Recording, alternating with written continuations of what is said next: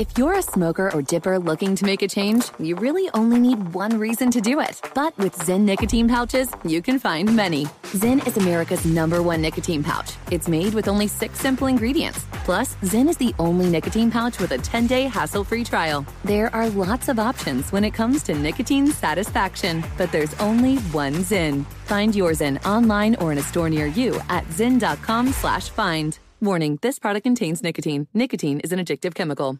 Pause for a big thank you to our partner making today's program possible. Managing your diabetes just got easier. The powerful new Dexcom G7 lets you see your glucose numbers on your compatible watch and phone without finger sticks. Amazing. And because Dexcom G7 is the most accurate CGM system, you can be confident in your food, your exercise, and medication decisions. All those decisions can lead to big results like more time in range and a lower A1C. Get started at Dexcom.com. Dexcom data on file 2023. If your glucose alerts and readings from the G7 do not match symptoms or expectations, use a blood glucose meter to make diabetes treatment decisions. For a list of compatible devices, visit dexcom.com slash compatibility. Thanks, Dexcom, for being our partner.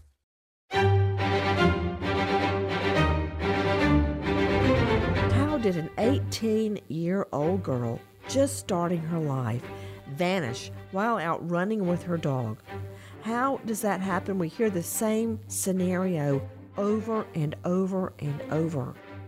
This girl, Amanda Mandy Stavik, vanishes in broad daylight around 2 p.m., November 24, jogging with her dog near her own home, Bellingham, Washington State. This is a, a lovely area, very low crime rate. How did it happen?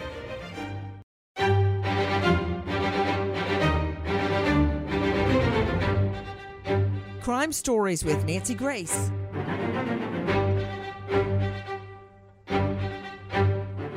Mandy had just graduated from high school. She was in her first year at Central Washington University. She came home for Thanksgiving break. Mandy left her home on the day after Thanksgiving in 1989.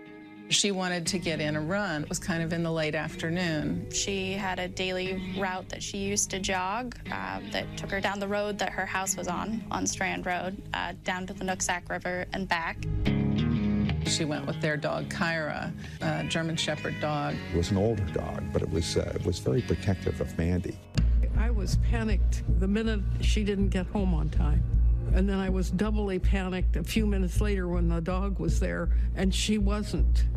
Any kind of missing person call is a 911 call. It requires immediate response. And a deputy will go out and talk to the reporting party. In any investigation like this, you're going to look at, you know, boyfriends, anybody that they might have had trouble with. Mandy's boyfriend was cleared after he gave a police statement. You were just hearing our friends at ABC 2020. Take a listen to this. Mandy left her home on the day after Thanksgiving in 1989. She wanted to get in a run. It was kind of in the late afternoon. She had a daily route that she used to jog uh, that took her down the road that her house was on, on Strand Road, uh, down to the Nooksack River and back. She went with their dog Kyra, a German Shepherd dog. It was an older dog, but it was uh, it was very protective of Mandy. I normally went with her. I rode my bike, she ran, and the dog panted along after us. But uh, that last morning that she disappeared, I didn't go with her because my sister was there, and so I kicked myself. When she didn't come back, when she should have come back, and then the dog came back without her, I was panicky. First person I called was her boyfriend.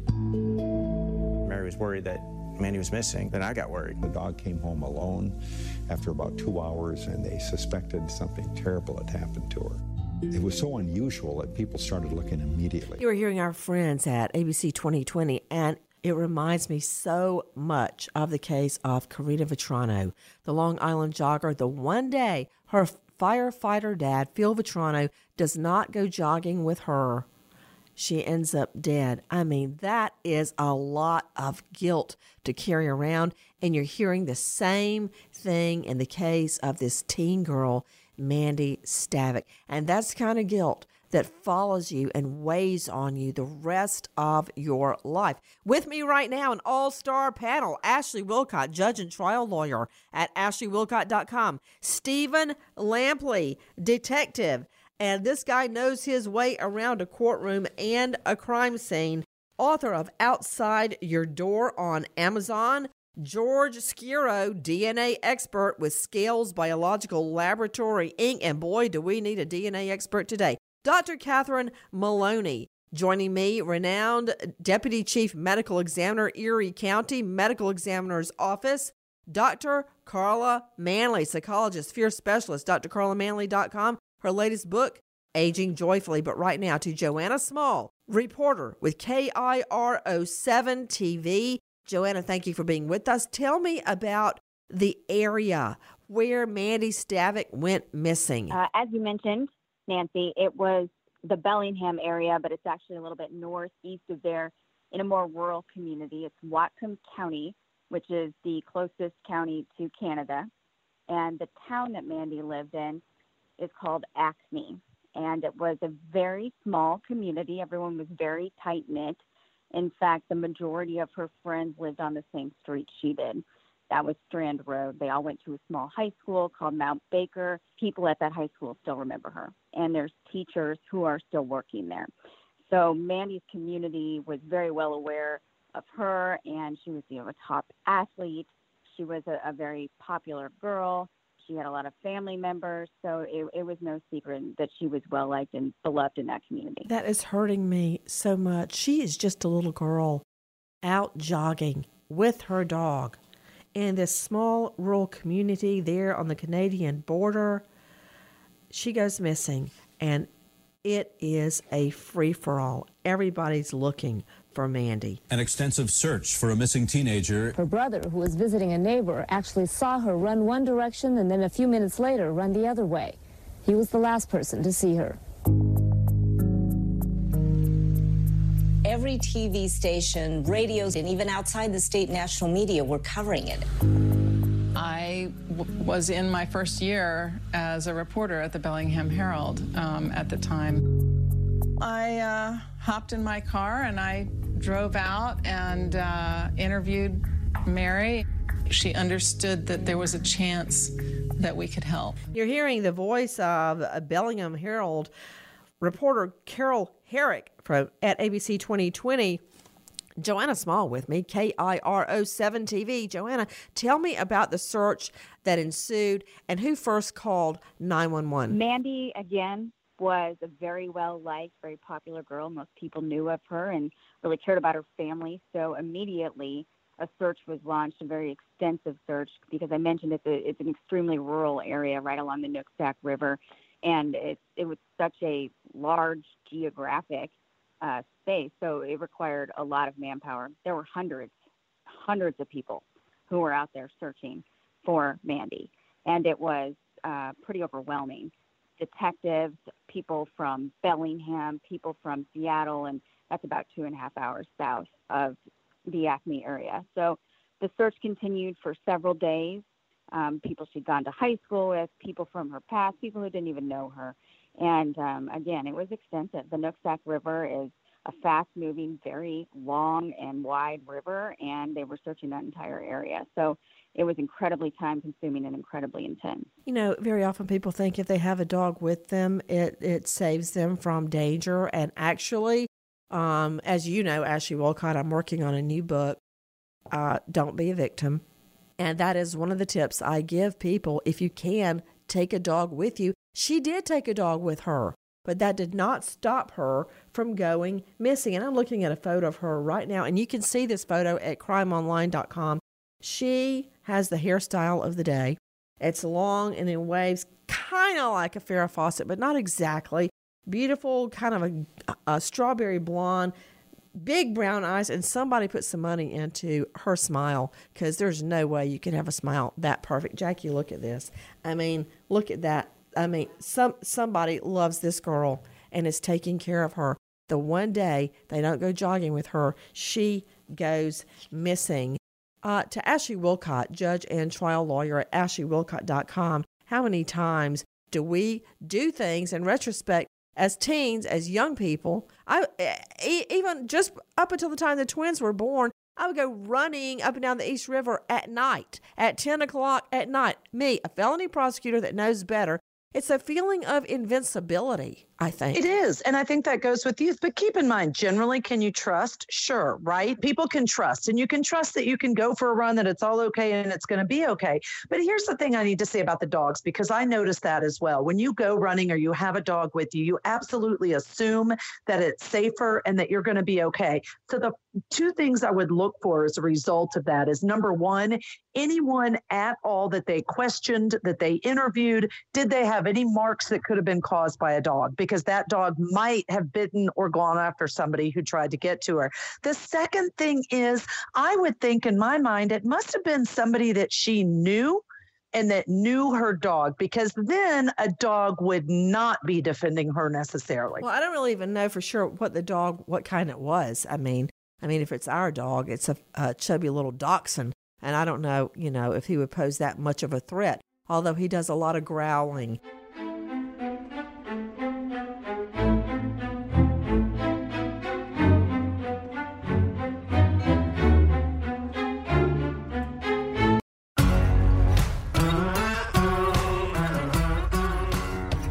Crime Stories with Nancy Grace.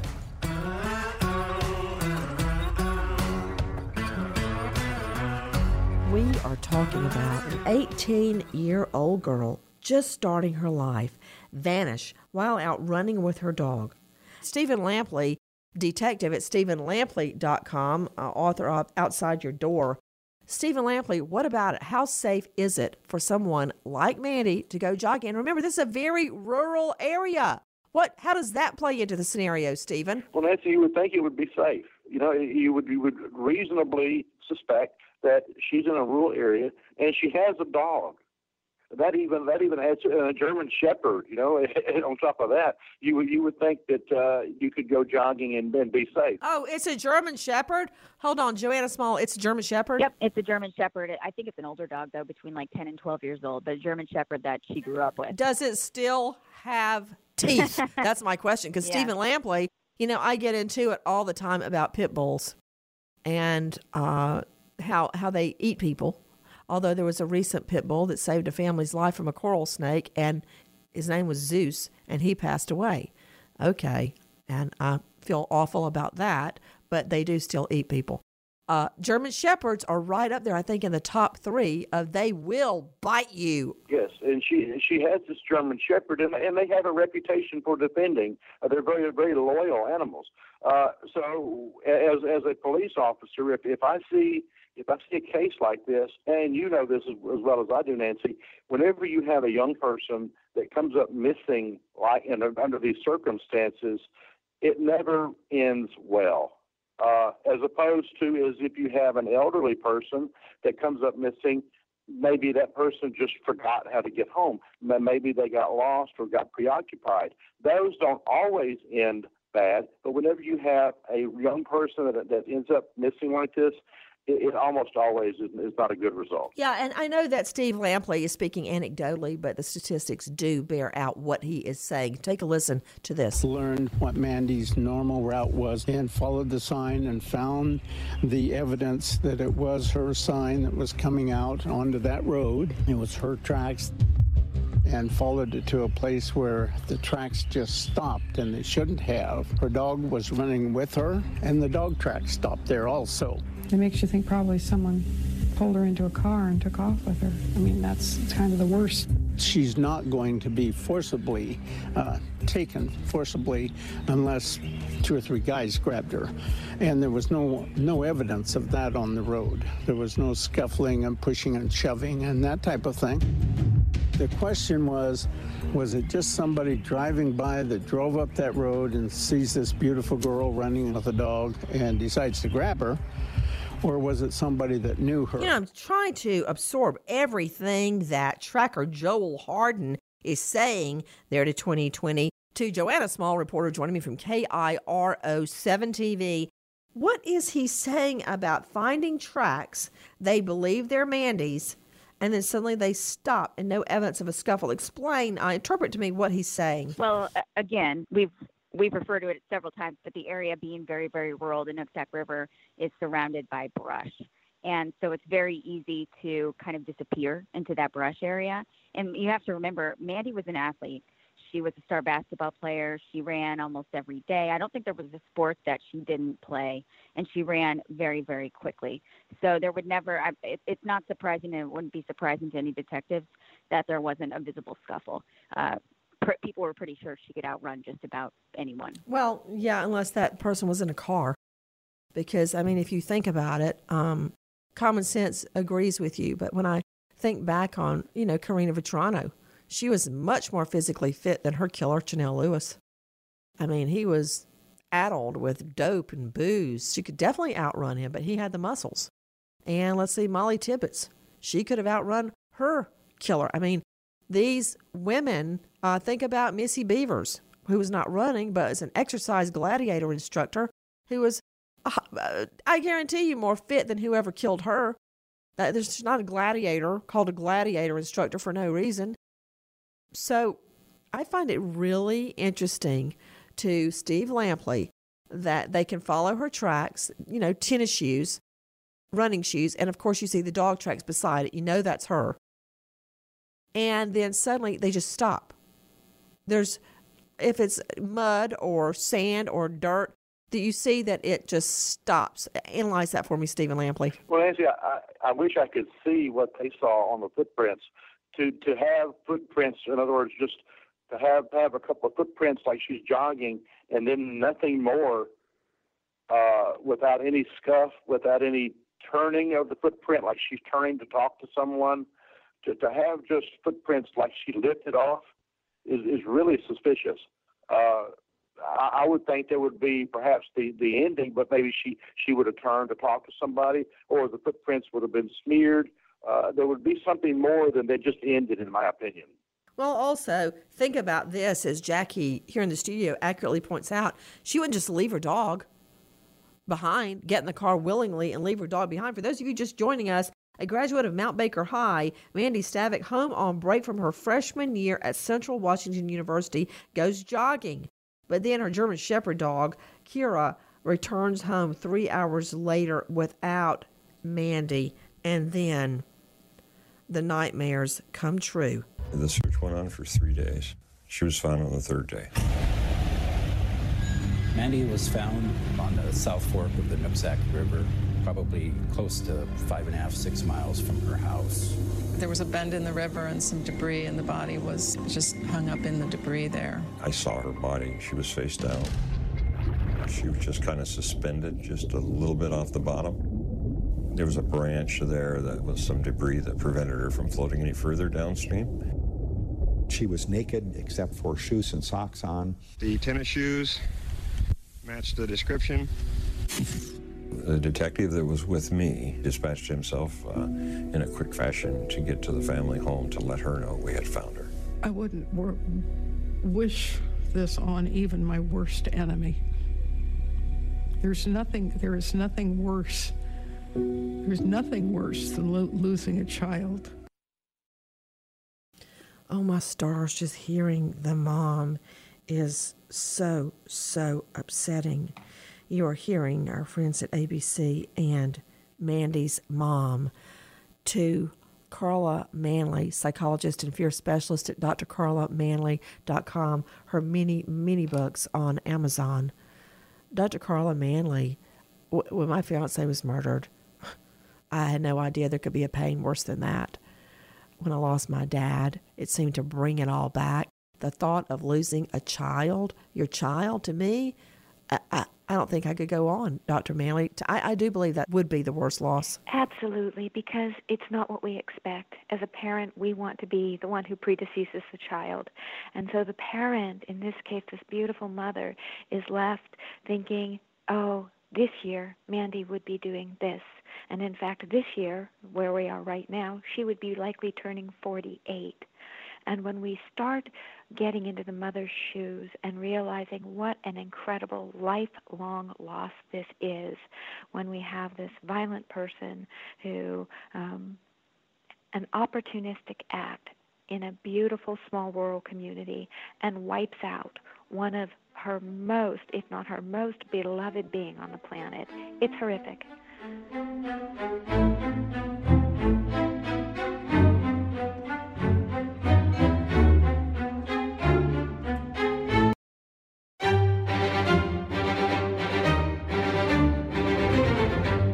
Crime Stories with Nancy Grace.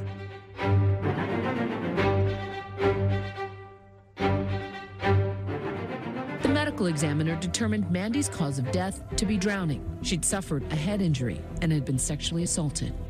They took DNA evidence from Mandy's body. They created a DNA profile of both Mandy and an unknown male. Time and time again, they would have a person of interest. They would question that person, but something would rule them out. They had a good alibi, or ultimately, their DNA did not match. This case dragged on.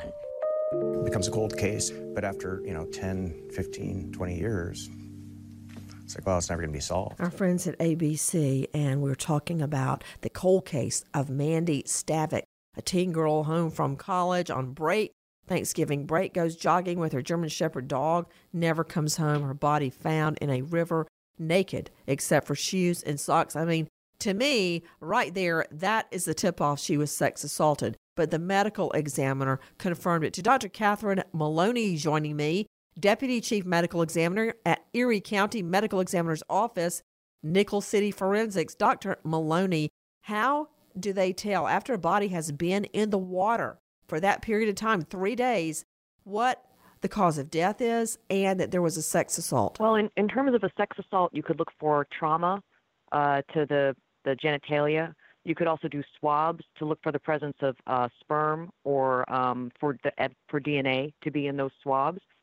And then in terms of drowning being the diagnosis, drowning is sort of a diagnosis of exclusion, where you sort of excluded everything else. So the person wasn't stabbed, they weren't shot, they weren't strangled. Um, they did say she had the um, the it sounded like a bruise on the back of her head. Um, so with nothing else, then the assumption becomes the person must have been drowned. They're found in water. Well, actually, you know, when you find a body naked except for the shoes and socks in water, dead, uh, the fact that, that she was unclothed says to me immediately there was a sex attack. It's freezing cold. She's got on socks and shoes, so that rules out a swim, which is you know you know far fetched to start with. But the fact that she's naked and in the water says to me she has been sex assaulted. That goes to motive to whoever killed her. If this had been a consensual relationship, a consensual sex relationship, she likely would not have been killed. So put that together, and that gives me a sex motive for murder. To Catherine Maloney, uh, Nickel City Forensics, Dr. Maloney, speaking of DNA, you would think that rushing water would take the DNA off the body, but when the DNA is in the body, such as in the vagina or the vaginal tract, the water would have no effect on it. It would stay there. That is correct. The DNA basically would have been um, in a place where it couldn't have been washed off. Dr. Maloney, how long can you get a viable DNA match from DNA, for instance, in the vaginal tract? Um, that's a good question. It probably depends on the condition of the body and the condition of the um, where the body is found. If the body is decomposed, um, if there's any type of um, insect or animal activity that could have disrupted the presence of the DNA. Um, it, it really is kind of on a case by case basis. I remember arguing to juries that, um, and this is before DNA, that DNA at trial, anyway, there's always been deoxyribonucleic acid, but before we could perfect it to bring it into trial, sperm lasts generally three days about um, swimming around. First, the tail breaks off, the next day, the, the head breaks off. Then, after that, the, the sperm starts to degenerate, deteriorate. However, DNA, not fully intact spermatozoa, still exists. Joining me right now, DNA expert from Scales Biological Laboratory, George Schiro. George Schiro, how long, let's just say, inside the vaginal tract or in the mouth or the throat or uh, in your rectum, how long inside a body will DNA be preserved? Well, Nancy, as the doctor pointed out, there are a number of variables that go into that.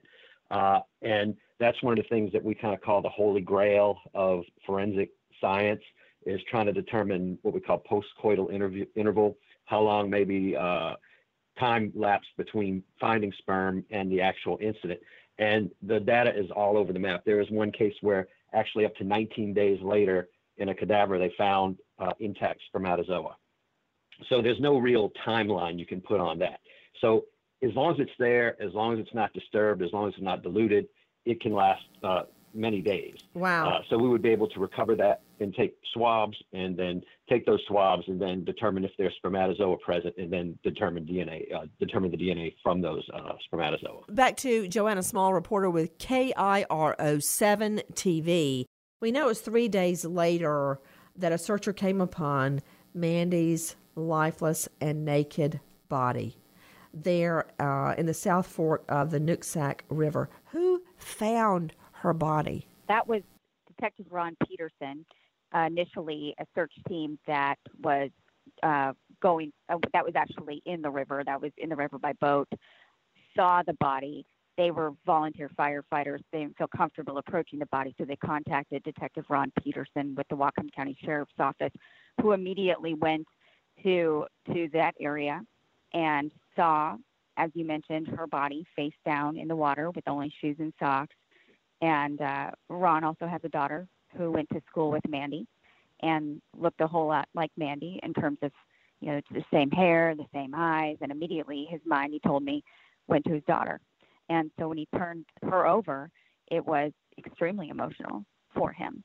Everybody in that department has a personal connection to either the family, the community, or Mandy herself. And so it was heartbreaking. The search begins for Mandy Stavick's killer. Listen. We went out and contacted as many folks as we could, asked for samples, tried to find out what they might have known or what they might have heard over the last 30 years. It's the longest case I'd worked on without having an investigative lead DNA wise.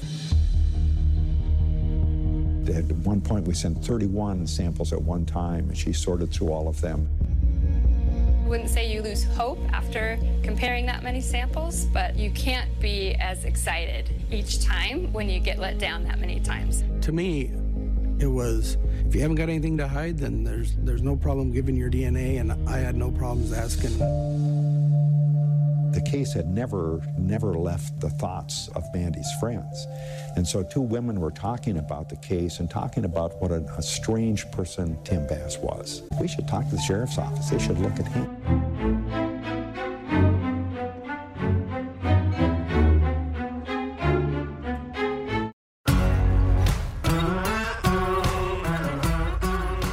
Crime Stories with Nancy Grace.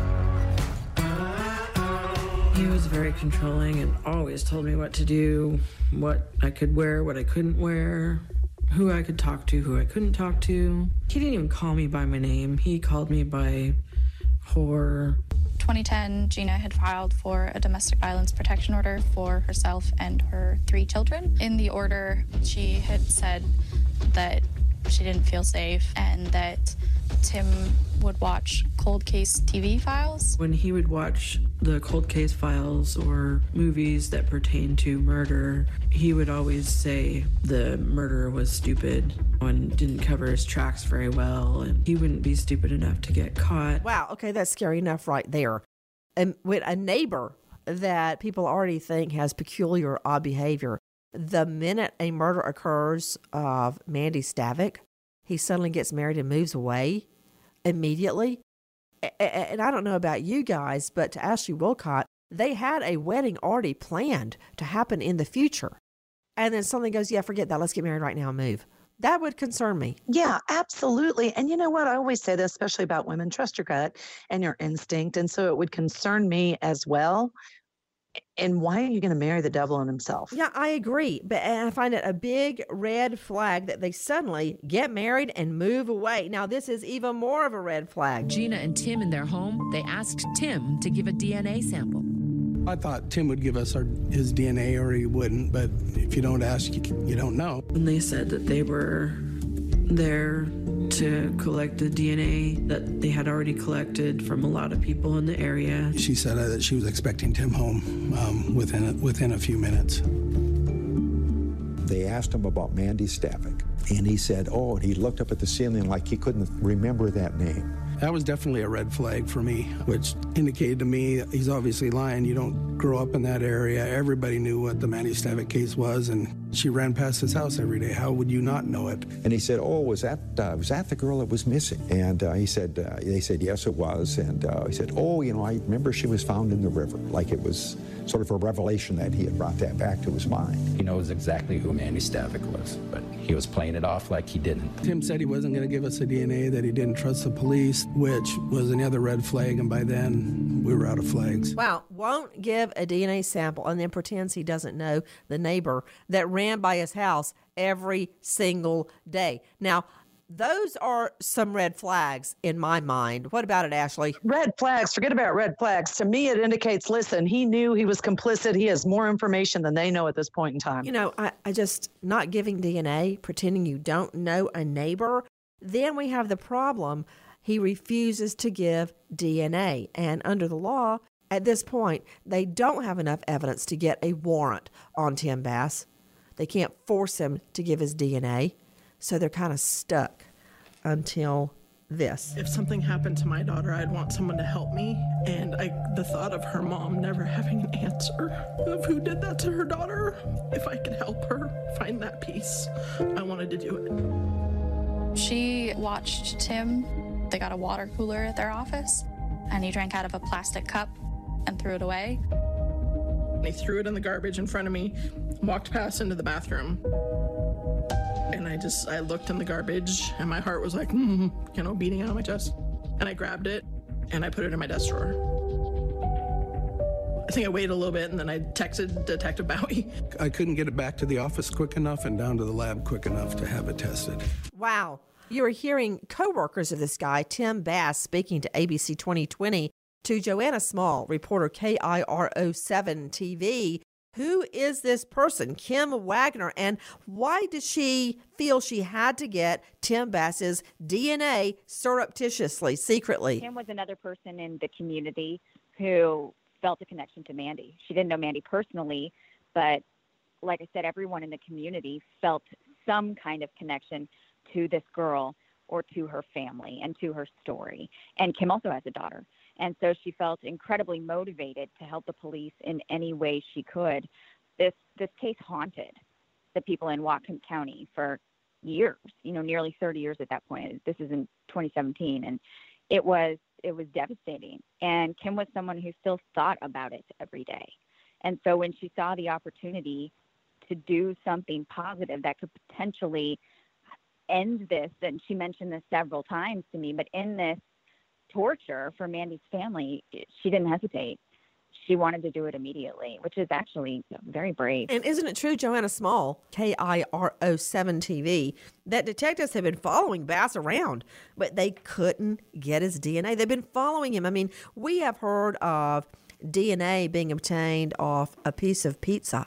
Believe it or not, uh, in a the Mansion murder trial, up in the DC area, a whole family is murdered by a guy who comes to the door pretending to deliver pizza. Inside the scene, they find a half eaten pizza and they take DNA off the pizza crust and they catch the killer. So, isn't it true, Joanna Small? They've been following Tim Bass around, and all they've got so far at this point is he's a neighbor. He refuses to give a DNA sample. Others think he has very odd and peculiar behavior and claims he didn't know Mandy, which obviously he does. So they start following him. That's totally legal. They had, uh, isn't it true? He would take out his trash and get rid of it. I mean, they, they couldn't catch him in anything, Joanna. Tim was a fairly, he, he kind of did the same thing every day. Therefore, you know, he wasn't stopping at restaurants. He wasn't really deviating from his routine. Um, it was mostly work and home, and he didn't have access to his work vehicle where he spent the majority of his time. And so, absolutely, yeah, they were following him around. They were attempting to, to catch him in, I don't know, I would call it like a slip, just to something different. And to no avail. That really wasn't happening. And to make it even more difficult, we learned that he would pack up his trash and burn it. He never left DNA out, like on a soda bottle or a plastic fork. It just didn't happen. To George Schiro joining me, DNA expert with Scales Biological Laboratory. George, how do you get DNA off, for instance, a plastic cup? Well, to get some DNA off a plastic cup, it's relatively simple.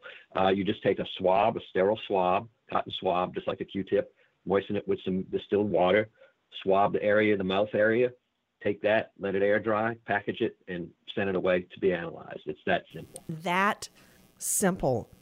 You know, we, we hear of stories like this, but in this case, it's true. A coworker decides to help out, doesn't really even know Mandy Stavik, and she gets the DNA. Timothy Forrest Bass. Deputies forward DNA samples from Mr. Bass to the Washington State Crime Laboratory who reported to us that his DNA matched the DNA recovered from Mandy's body. You are hearing Whatcom County Sheriff Bill Elfo announcing first degree kidnapping, murder, and rape charges on Tim Bass. But isn't it true, Joanna Small, he claimed they had a consensual sex relationship? Yeah, that was the basis in, entirely for Tim for how Tim tried to explain things. The case goes to trial, and then this. We, the jury, find the defendant, Timothy Forrest Bass, guilty of the crime of murder in the first degree as charged in count one. The sentence was 320 months. That's almost 27 years. Why not life? There was not an aggravated count of murder in this particular case. There wasn't a murder weapon identified. Uh, as, as someone else in the panel had mentioned, she had a deep bruise on the top of her head and they they said the bird the in the autopsy the coroner had said the bruise could have potentially caused unconsciousness but there was never any kind of, of weapon identified so it wasn't an aggravated murder charge and I, ironically or maybe sadly he will spend less time in prison than the number of years it took to find him as the killer Wait a minute. Are you telling me that the fact that she was raped does not aggravate the murder? they actually because of uh, they they couldn't technically charge him with rape statute of limitations. So they had officially dropped that charge and he was found guilty of first degree murder. So he was not convicted on rape? he was not convicted on rape. But as everybody described the crime and even from the prosecutor's office it was considered a rape and murder.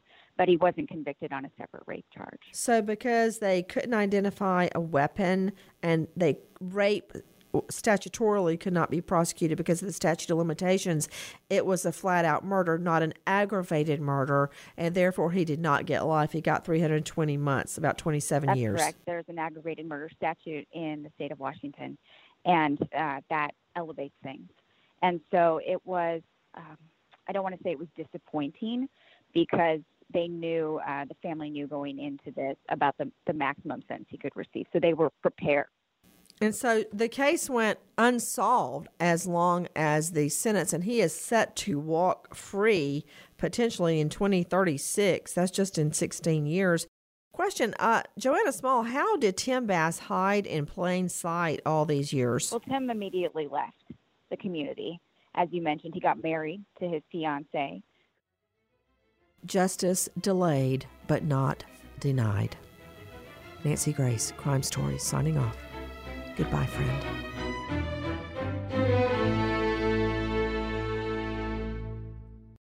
Hey Sarah, I love that spring break vlog you posted on Zigazoo. OMG, you watched it? Yeah, it was so cool. I think you're so talented. Social media is only positive with Zigazoo, the world's largest and safest social media network for kids. In Zigazoo, all community members are verified kids just like yours, and all content is fully human moderated. Try out Zigazoo this spring break. Download the Zigazoo app today. Infiniti presents a new chapter in luxury, the premiere of the all new 2025 Infiniti QX80, live March 20th from the edge at Hudson Yards in New York City, featuring a performance by Jon Batiste. The all new 2025 Infiniti QX80 is an SUV designed to help every passenger feel just right. Be the first to see it March 20th at 7 p.m. Eastern, only on iHeartRadio's YouTube channel. Save the date at new-QX80.com. Don't miss it. 2025 QX80 coming this summer. There's plenty to celebrate in March and. Ex-